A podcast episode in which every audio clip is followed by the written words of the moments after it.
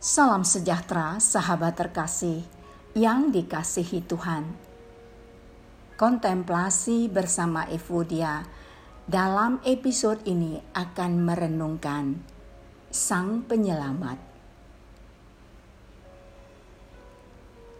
Sahabat terkasih, kita tidak hidup dalam dosa dengan sukarela Meskipun kita senang menjalani kehidupan yang baik, meskipun kita mau menjadi berkat bagi orang lain, mengapa kita melakukan apa yang tidak mau kita lakukan?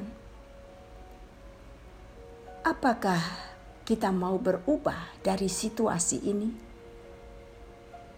Ya, ketika kita memasuki dunia ini kita dikelilingi oleh pikiran yang membawa kita jatuh. Kita semua butuh Sang Penyelamat. Roma 3 ayat 23 mengatakan, Karena semua orang telah berbuat dosa dan telah kehilangan kemuliaan Allah. Sahabat, yang dikasihi Tuhan. Kita membutuhkan Sang Penyelamat untuk melepaskan kita dari dosa. Dia tahu keadaan kita saat ini.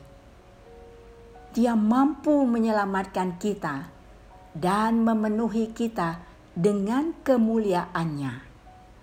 Namanya Yesus.